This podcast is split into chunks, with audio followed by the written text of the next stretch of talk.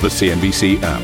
Global market news in one place. Customizable sections and personalized alerts. Stocks tracking, interactive charts, and market insights all in your hands. Stay connected.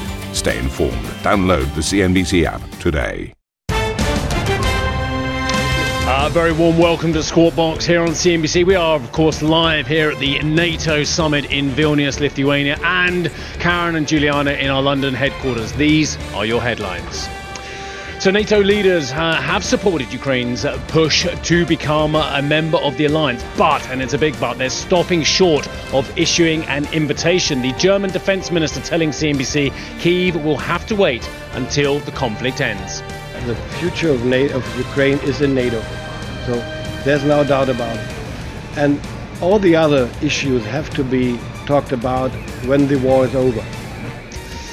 Uh, the Ukrainian president was notably disappointed. Uh, Vol- Volodymyr Zelensky hitting out, basically calling the delays absurd. Uh, this ahead of key bilateral meetings uh, between Ukraine and top NATO nations today. In corporate news, Activision shares gain after a judge greenlights Microsoft's bid to buy the game maker in a knock to the US competition watchdog, while UK authorities seem to soften their opposition to the deal Wall Street closes in the green with the S&P 500 and the Nasdaq within 1% of their 52-week highs as investors count down to today's key CPI report.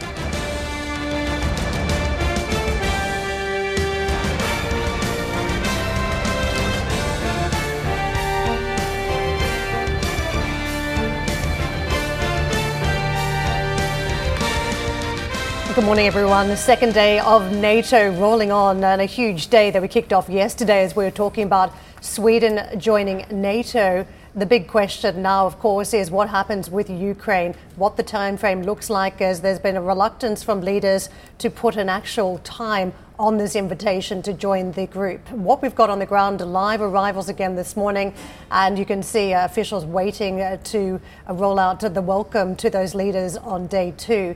But of course, there have been uh, many leaders that have stopped to speak to Steve over the last 24 hours or so. We've had plenty of conversations, and uh, no doubt there will be some more this morning. So uh, keep watching for many of these live moving pieces. In the meantime, Ukrainian President Volodymyr Zelensky has criticized NATO for not providing a clear time frame for when Ukraine can join the alliance, calling the decision unprecedented and absurd. NATO leaders said in an official declaration that Ukraine's future was in the military alliance, but came short of extending an official invitation to join. Zelensky said the decision was giving Russia motivation to, quote, continue its terror. During a speech in Vilnius, he also urged NATO leaders not to waste time, saying membership would make the whole group stronger. The Ukrainian president is expected to meet NATO leaders on the second day of the alliance summit in Vilnius. He is also expected to hold bilateral talks with US President Joe Biden and other leaders to discuss weapons and ammunition. This after the US agreed to provide cluster munitions to Ukraine, while France announced it will supply new cruise missiles. Well, let's get out to Steve Moore. Steve, one of the big issues here is that NATO typically does not allow a member country to join NATO when there is a frozen conflict. And one of the issues is that this conflict continues to roll on with no end in sight. So the big question is when Ukraine could possibly join NATO as a result.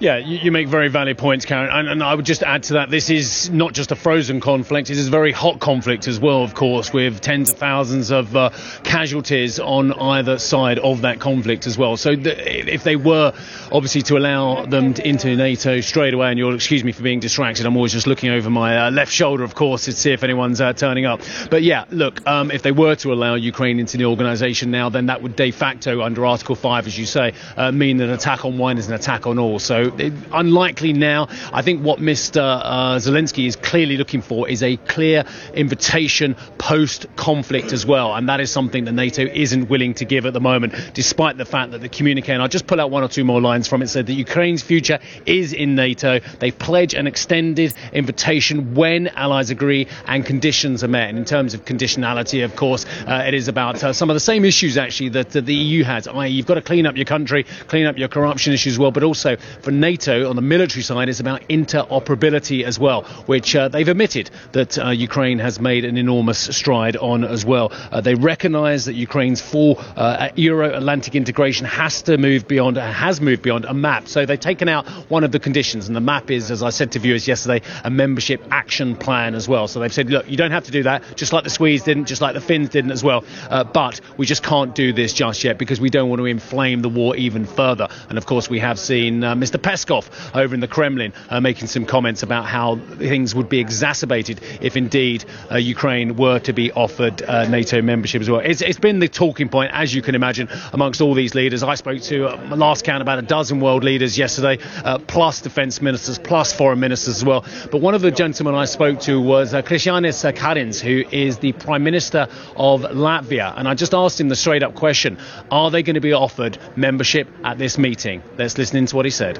I don't think that will happen, uh, also under any circumstances. It's quite clear, everyone around the table, uh, uh, when we're speaking uh, publicly and privately, everyone is on the same page. Ukraine uh, will be uh, in NATO. and it's a question of how quickly and what the steps are. My reading also of today's decision in the communique is that it is definitely a step in the right direction. Is it as fast as, say, I would want? Yeah. no. Uh, but is it uh, a step in the right direction? Yes, it absolutely is. So, sir, you're a politician. You understand these things way better than I do. What is holding up the invite to Ukraine then?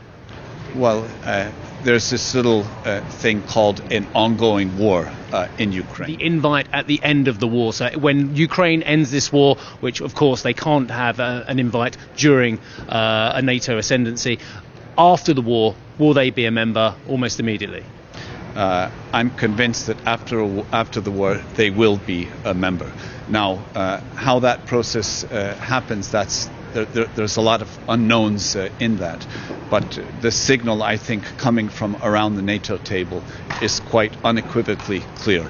The direction is set. Uh, the support and the unequivocal support for Ukraine right now monetary pledges, military uh, uh, pledges, weapons, ammunition. This is all ongoing. And if maybe uh, you could say the collective West was a little slow off the draw uh, when the war started, and only a small handful of us were supplying weapons before the attack, including Latvia. Uh, now, since that time, uh, the, the, the posture has changed. We've seen uh, countries such as Germany, which had uh, 50 years of pacifism as their ruling uh, uh, conviction, change. They're now going to be at 2% starting next year. They're putting in 100 billion into that fund and they're starting to enact it. So this is a big game changer and it's going to be quite profound because that's the, that's the, the wonderful thing about democracies. Sometimes we're a little slow but once we get our act together, and we have our act together, uh, it is a machine which is uh, uh, it's it's not going to stop. So that was very interesting coming from the Latvian Prime Minister. And as you'll notice, I asked him very specific questions about the ability and the will of some of the larger nations, including Germany, uh, to get to the 2% target and to spend the kind of money that has been promised as well. I actually called a, a couple of uh, questions with the, the German Defense Minister as well, Boris Pistorius as well, because Germany, uh, as I'm sure our viewers were now, and US uh, are the nations, the largest nations that are most concerned about what the ramifications would be if an uh, invite was extended into NATO for Ukraine now as well. So I asked some pretty blunt questions uh, to Boris Pistorius about Germany's position on Ukraine ascendancy. Let's listen in. We always have been saying that the future of, NATO, of Ukraine is in NATO. So there's no doubt about it. And all the other issues have to be talked about when the war is over you can't really negotiate about uh, about the membership and the, and the assessment, uh, assistance, no, um, or the membership of, of Ukraine in NATO while the war is going on. So you have to, to wait for this moment, and then we have to do it quickly, of course. But of course, uh, at the same time, certain preconditions has to be fulfilled. This is quite normal. Nobody can really question that. But Germany wants Ukraine in NATO. We always emphasize that, and I, at least from my point of view, uh, I see I, it's my point of view. Yes. We now have movement on the ground today. Jens Stoltenberg, the Secretary General of NATO, has arrived and has been uh, just seen walking into the venue this morning. You can see these live pictures now and of course, a lot of waiting officials and waiting media inside. But uh, was a, a, huge conversation yesterday about the security of NATO. A lot of European countries that had not spent enough on defence in recent years, having a very big wake up call. And then, of course, the communique talking about the future and what the next threat could be, including China. So I thought there was a lot in it in terms of just the uh, discussion points for NATO. Clearly, front and centre is Ukraine at this point and how we solve that crisis. But uh, let me just toss it back out to Steve, who is on the ground there and no doubt spotting some of these live movements on the ground. Steve. Yeah, thanks, Karen. Yeah, uh, Jens Stoltenberg just going into uh, the right of our camera point here as well. We have seen some very interesting uh, people coming through already, including the leader uh, of the opposition in exile uh, from Belarus as well. So it's very interesting to see her walking through past the camera point as well. Look, um, we talked a lot about Zelensky and, and, his concern about what the optics are and what the reality is as well. And I'll just repeat one line from Zelensky of yesterday. It seems that there is no readiness neither to invite us to NATO nor to make it a member of the alliance. For Russia, this means motivation to continue its terror. I think that was a line actually you picked up in one of the reads earlier. Uh, and I just add the line from yesterday. He said absurd uh, and unprecedented. But that's not what I'm hearing from the entire Ukrainian delegation. Of course, he's the president. He's got to keep banging the drum for that as well. But it's very interesting. I listened into a conversation with the Ukrainian foreign minister, Kuleba, yesterday. And indeed, I was part of a conversation with Reznikov, who is the defense minister yesterday. And actually, their tone was markedly different. And actually quite supportive of the kind of weaponry that is getting uh, to Ukraine as well and the timely fashion of that as well. I, I, I mean, I've had some amazing conversations, and I, I was standing uh, in, a, in, a, small press huddle with the Danish um, defense minister, the um, Netherlands uh, defense minister, and, and, and Mr. Reznikov himself, the uh, Ukrainian defense minister, and just talking about uh, delivery uh, of, of weapons, but also talking about the training for F 16 pilots as well. And he was asked about the, the time frame. So look, every time we've been told we can't train quickly enough on various devices, whether it's artillery, whether it's weaponry, whether it's tanks, we have done it very, very quickly as well. So he thinks actually there could be a, a shortened time frame for getting uh, Ukrainian F-16 pilots fully trained as well. But I asked Mr. Reznikov, um, what about and I'll just, just tell you now, before we get to that bit of sound, that Ursula von der Leyen uh, has come through uh, to our camera point as well. I'm just going to get Mike to pan round because uh, Ursula von der Leyen uh, is about to make a, short speech, I understand. Good morning. So it's a pleasure to be here in Vilnius, in Vilnius as a partner to NATO. Um, we are now more than 500 days into a horrible war that Russia unleashed against its peaceful neighbor, Ukraine. More than 500 days of suffering for the Ukrainian people, but also more than 500 days of impressive resilience, courage, and bravery of the Ukrainian people. And we are also here to show very clearly and send a message that the European Union stands by Ukraine. We have supported Ukraine in the last 16 months, while this war is raging intensively, be it financially, by mobilizing 70 billion euros financial support. We give shelter to 4 million Ukrainians, and we have delivered military equipment in an unprecedented manner into an active war zone. Just this week, the European Union has adopted a bill to scale up the production of ammunition um, very much needed. The goal is to have 1 million rounds to produce 1 million rounds within the next 12 months. We have one important contribution also to make for Ukraine's wish not only to be a member of the European Union but also to join NATO. Indispensable for that are reforms, strengthening of the institutions, and uh, the fight, for example, against corruption. And here the European Commission is intensively working together with Ukraine to do these reforms. It is amazing to see the speed at which Ukraine is reforming despite this war. One thing is clear this horrible war changes Europe's face forever. We see Finland joining NATO, Sweden joining NATO. Congratulations again to Sweden for this success. And um, we see also that uh, everybody has understood that this is more than the war that Russia unleashed against Ukraine. It is about the question who we are and what the rules are globally. We do never want to accept that might makes right. We are determined to defend the international law, the UN Charter, and this is what unites us here in Vilnius. Commission President, are delays to EU and NATO membership uh, doing what Vladimir Zelensky says, giving motivation to Russia continue its, to continue its terror? Uh, should we not actually give accelerated timeframes to both NATO membership and indeed EU membership? The speed at which um, Ukraine is advancing in the EU membership, and that's the only one I can speak about as Commission President, um, is amazing. It's impressive. It is a merits based process, and we see the uh, enthusiasm and the intensity with which Ukraine is reforming and thus advancing rapidly towards EU membership. So I'm very confident that if they keep on going, keeping this speed, that um, success will be there soon.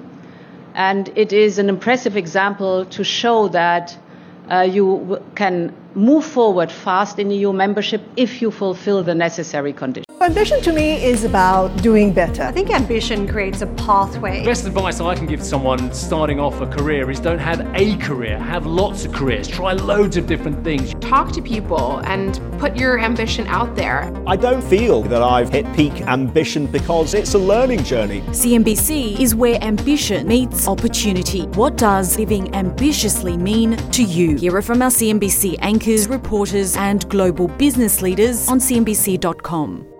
Very interesting uh, hearing the, the first answer to the first question, uh, CNBC question about the accelerated time frame uh, which um, Ukraine can join both NATO and EU. Hearing the Commission President Ursula von der Leyen, who spoke to me about this very issue at the uh, Ukraine Recovery Conference in London just a couple of weeks ago. But uh, she says that what has been done by Ukraine is incredibly impressive, and actually they have shown what can be done. And she was also, of course, uh, celebrating the fact that um, two EU nations, uh, Finland and Sweden, have both now made it into NATO. And we can just recap on the the latter of those two because Finland, of course, had a relatively smooth accession uh, into NATO, whereas Sweden, this was delayed. Of course, they announced it uh, in early summer, late spring last year, but it was held up. Held up pretty much by the fact that Turkey uh, had problems with um, um, the stance towards um, terrorism uh, in the Turkish eyes, of course, and attitudes towards the Swedes to uh, the Kurdistan Workers' Party, the PKK. But of course, what we have seen in the last uh, 48 hours is uh, Recep uh, Erdogan actually just coming round to saying, okay, they will ratify that uh, Swedish bid as well. So it's very interesting to see um, that movement on that. So I'm just going to carry on talking because um, uh, Frau von der Leyen is still speaking in German at the moment. And uh, as much as our viewers are a multilingual bunch, I think that we should probably just wait for an English translation of that. But it's very interesting. I mean, you, what you've got to remember is um, first few times I met Ursula von der Leyen, she was the defense minister of Germany under Frau Merkel. And of course, if anyone is a living example of the turnaround in attitudes towards Germany, uh, towards Russia, it is uh, Frau von der Leyen who uh, had many accusations pointed at her and the lack of preparation for German armament during that period. Escalation, a roadmap. Just want to listen in again to um, Ursula von der Leyen, who's now speaking English again. Uh, earlier this year, and we call on both parties to de escalate and to follow up this roadmap. This is absolutely vital um, to move forward in a peaceful manner. And uh, it is clear that um, both parties uh, have to deliver on what has been agreed in Ohrid. Thank you. That was uh, Ursula von der Leyen uh, speaking to the press corps gathered here, and indeed, of course, uh, taking the first question uh, from CNBC. So, just mentioning if anyone is a living embodiment of the ch- turnaround uh, in attitudes towards Russia, I-, I think Ursula von der Leyen is a great example. Defense minister in Germany from 2013 to 2019, under Frau Merkel, whose policy of bringing uh, Russia into the economic system rather than having some form of military confrontation. Good to be here for the second day of this. Uh, Let's just, uh, looking forward to listen to President uh, President Zelensky. listen Always in good, to, uh, yet when another, he's present, uh, uh, speaker here And, and I think from a symbolic point of view, it is incredibly important to have him here at this NATO summit here in the uh, in, in in the Baltics. We also see that uh, the Ukrainian flag here. It is a symbol for much more than Ukraine. It is a symbol for uh, for freedom, for democracy, and, and we're really looking forward to, to listen to him. Lis- uh, looking forward also to uh, announcements that will be made potentially on security guarantees. Looking forward to what the G7 countries are going to uh, to say about that. Uh, we know that besides the discussion on an invitation uh, of Ukraine uh, joining uh, NATO at, at one point, the short-term security guarantees obviously are what is what is important and will help them to uh, to win the war eventually. Yes. No, not at all. Um, I I think this, thi- this summit, from a symbolic point of view, is incredibly important. For him to be present here at the NATO summit, if we would have said that two years ago, no one would have, uh, no one would have believed that. Um, as I said, I think the invitation on being part of NATO and, and being part of NATO, it's clear that Ukraine at some point will be part of, uh, of NATO. is a very important message to be given. Security guarantees on the short term is really what it is all about. It's those security guarantees that will help Ukraine to win the war.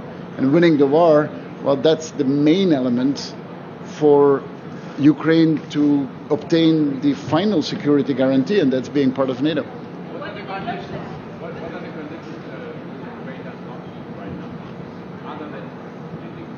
Well, yeah, that's the main one, and I think I think every, everyone understands that, that, that ending the war is the is the main element. And you don't have to underestimate that all of our countries are are, are doing a very delicate balancing act of supporting and full-on supporting a country that is at war with Russia. But we ourselves do not want to be at war with Russia ourselves. It would not be to the benefit on any, of anyone. We have to stay outside of this war, but be able to support Ukraine we managed that balancing, that very delicate balancing act for the last 17 months. It's to the benefit of everyone that we maintain that balancing act.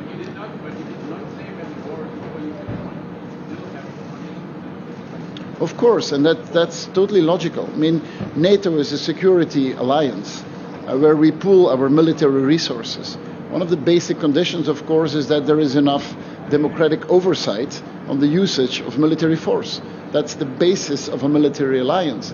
And making sure that everyone is in line with that and, and respects those conditions, that's the basic element of, uh, of NATO.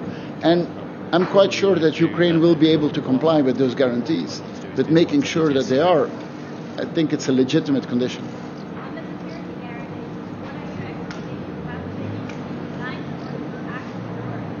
Sorry, can you repeat? Well, I think that what we've been doing over the last still- months is, still is a lot of military supplies, Okay, yeah, a lot okay, of, of, um, of things on the, on, on the short term. I think now it's evolving more into military programs. Um, military programs which are multi-year, which also have an industrial uh, dimension, and, and which could be something where other countries could join. We're looking forward to what the G7 countries might present today.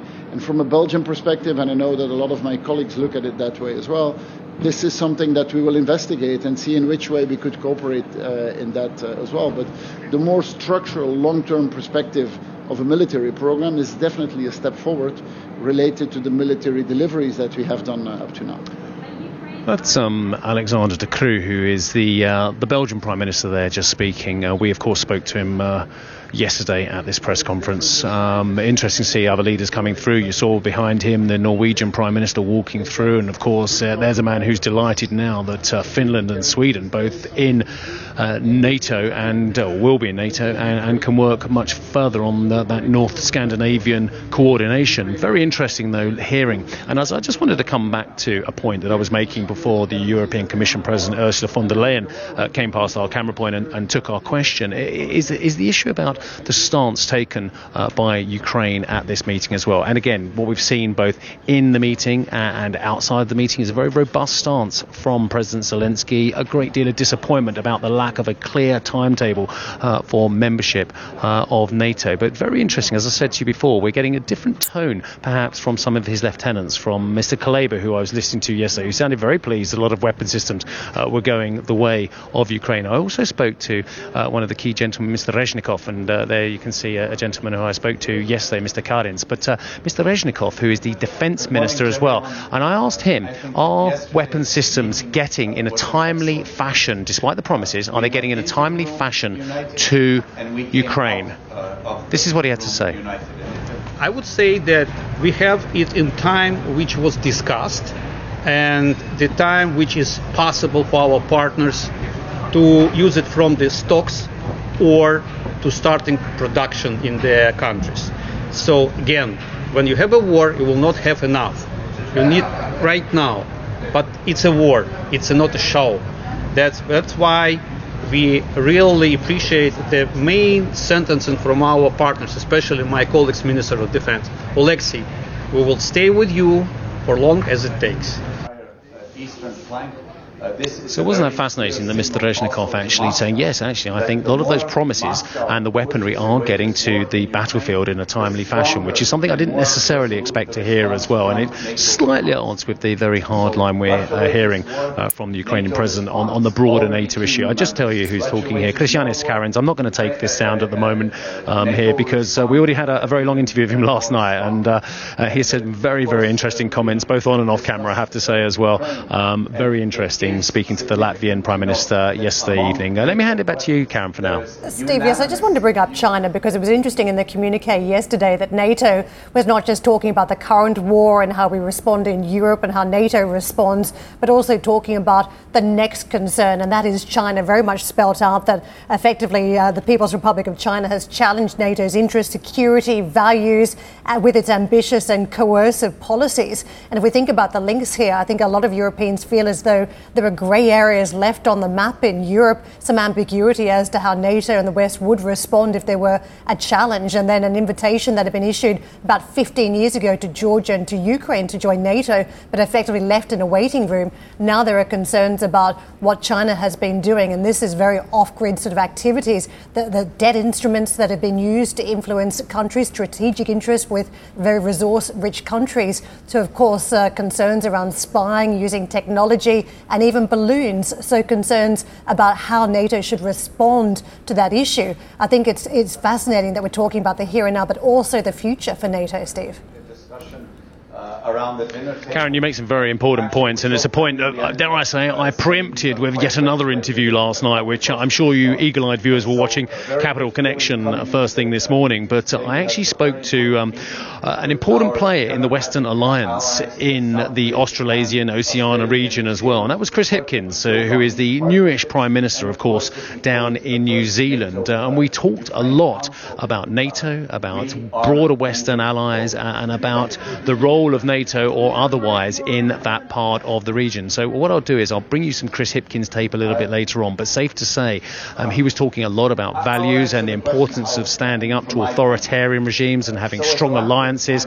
We talked a little bit about whether NATO was the right medium for that, of course. And there is concern within NATO that actually it shouldn't blur the lines, so to speak, on this front as well. President Macron is one who is keen not to expand NATO's formal remit uh, in Asia in Indo-Pacific, in broader Australasia as well. Um, but I, what I'll do is I'll bring a little bit of that Chris Hipkins tape a little bit later on because I thought it was fascinating. A, that the New Zealand Prime Minister is here, along with a lot of other uh, regional leaders, including, of course, the Japanese, including the South Koreans as well. But interesting that they were talking about broader relationships, but not necessarily under the NATO umbrella. So your, your question is well placed, Karen. Thank you for listening to Squawk Box Europe Express. For more market moving news, you can head to CNBC.com. Or join us again on the show with Geoff Cutmore, Steve Sedgwick, and Karen Tso, weekdays on CNBC.